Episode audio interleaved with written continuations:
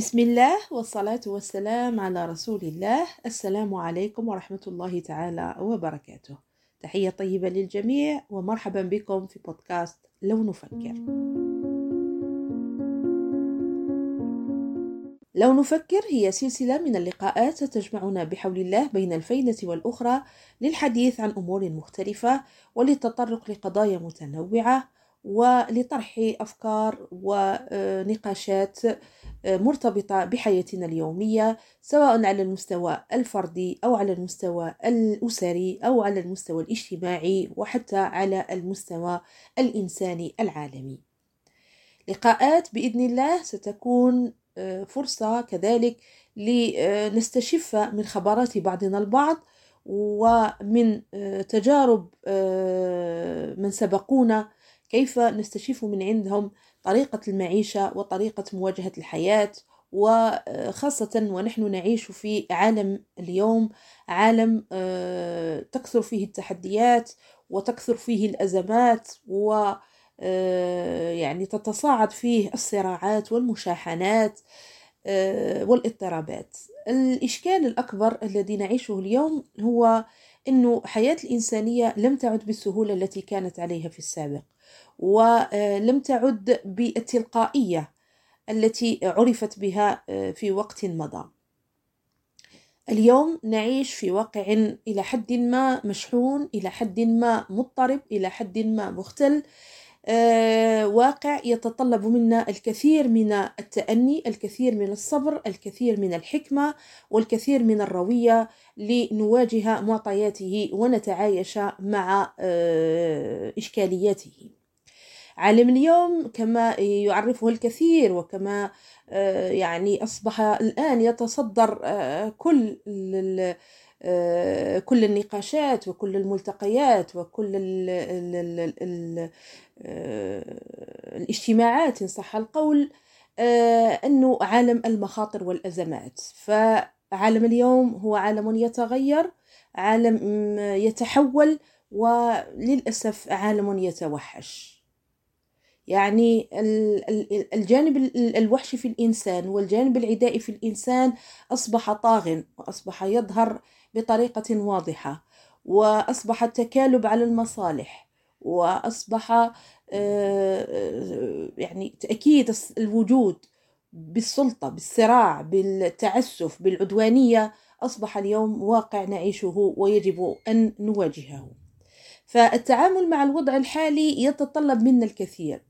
لكنه يتطلب منا أمرين أساسيين هما المواجهة والإبداع.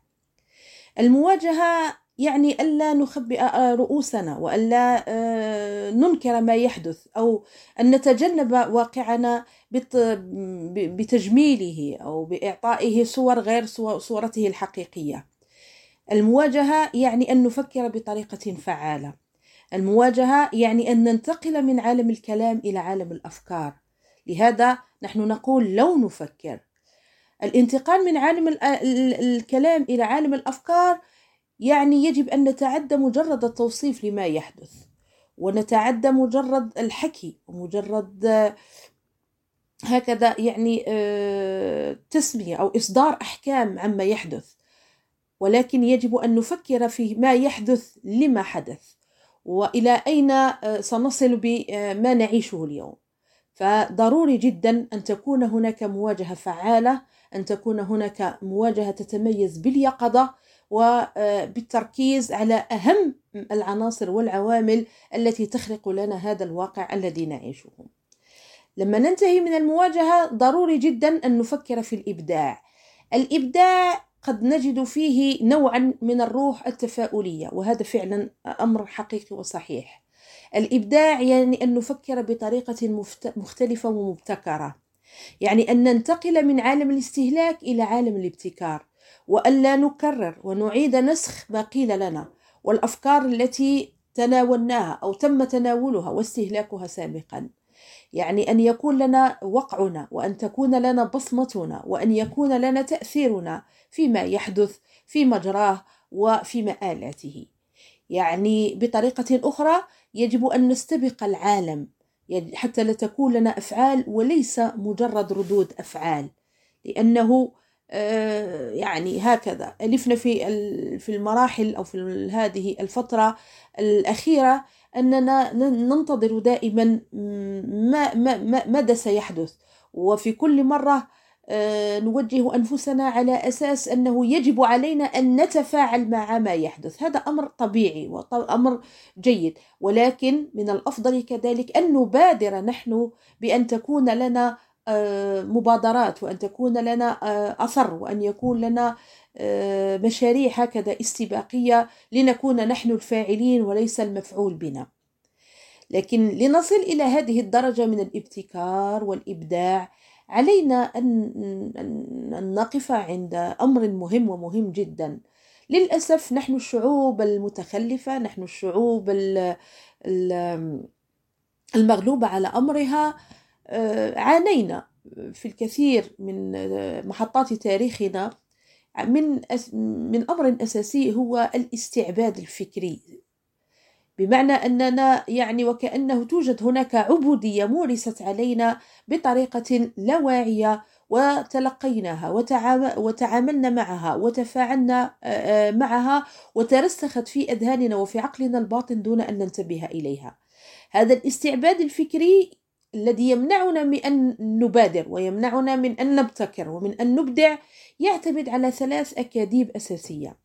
الأكذوبة الأولى آه، أنه آه، يعني ترسخ أو رسخ في في مخيلتنا أنه لا يمكننا أن نقوم بعدة أفعال أو إنجازات في نفس الوقت.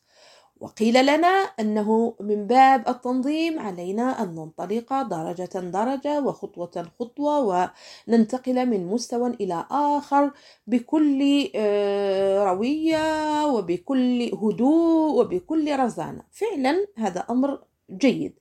وهذا أمر استراتيجي وتخطيطي لا مناص منه.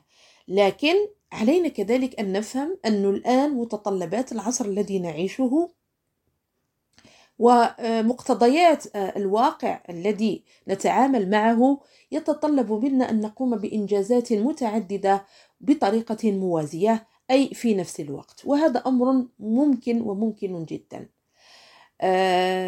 فقضية التأجيل وقضية أنه تكون هناك مرحلة زمنية لكل إنجاز ستأخذ منا أوقاتا كبيرة وستؤخر إنجاز مشاريع كثيرة كانت في أذهاننا. وكل ما كان يكبل حركتنا هو هذه الأكذوبة أننا لا يمكننا أن نقوم بعدة أفعال أو إنجازات في نفس الوقت في حين أن غيرنا يقوم بذلك وبكل أريحية. الأكذوبة الثانية هي أنه لا يمكن أن تكون لنا عدة مواهب يعني أحادية المواهب وهذا كذلك أمر خاطئ. يعني إنه نحن نرى في في الدول المتقدمة وفي المجتمعات التي آه، تتيح لأفرادها الحركة بأريحية والتفاعل بكل حرية أن يكون له عدة مواهب. ممكن أن يكون عالم في أمور تكنولوجية وتقنية ويمكن أن يكون فنان له مواهب فنية ويمكن أن يكون حرفي ويمكن أن يكون آه، رياضي وله قدرات خارقة. آه، يعني فرد واحد يمكن أن تختزل فيه العديد من المواهب. وهذا أمر يعني وارد جدا. فالله سبحانه وتعالى خلقنا باستعدادات عظيمة وكبيرة ومتنوعة. فقط نحتاج من خلال التربية ومن خلال التنشئة ومن خلال تعاملنا مع الحياة أن آه، نبرز هذه المواهب وأن نكتشفها وأن نعمل على تطويرها وعلى آه، يعني تمكينها من الوصول إلى تحقيق ما نريد الوصول إليه. للأسف ما, ما رسخ في أذهاننا في أوقات سابقة أنه لا يمكن أن تكون لنا عدة مواهب ولربما لو نعود إلى تاريخنا نحن يعني كمسلمين وكعرب نجد أن علماءنا الكبار الذين كانوا هم السبب في الحضارة الغربية اليوم كانوا علماء فلك وعلماء جغرافيا وعلماء في الرياضيات وفلاسفة وأدباء وشعراء وحتى يعني لهم قدرات جسدية آه، كبيرة وكبيرة جدا. فلماذا نحن اليوم نبقى حبيسي فكرة أنه لا يمكن أن تكون لنا مثل هذه المواهب أو هذه التعددية في المواهب والطاقات والإمكانيات؟ الأكذوبة الثالثة كذلك التي ترسخت في أذهاننا أن الانتماء العرقي يحد في بعض الحالات من إمكانية الإبداع. بمعنى أن بعض الأعراق وبعض الأجناس لا يمكن لها أن تفكر وليست مؤهلة للتفكير وليست مؤهلة على الابتكار. يعني فهذا في هذا الحصر وهذا الاحتكار للإبداع وللقوة العقلية لماذا كانت أو ظلت في زمن كبير أو طويل كانت محصورة على أجناس معينة وبقينا نحن نتابع هذه الفكرة ونعيشها ونتألم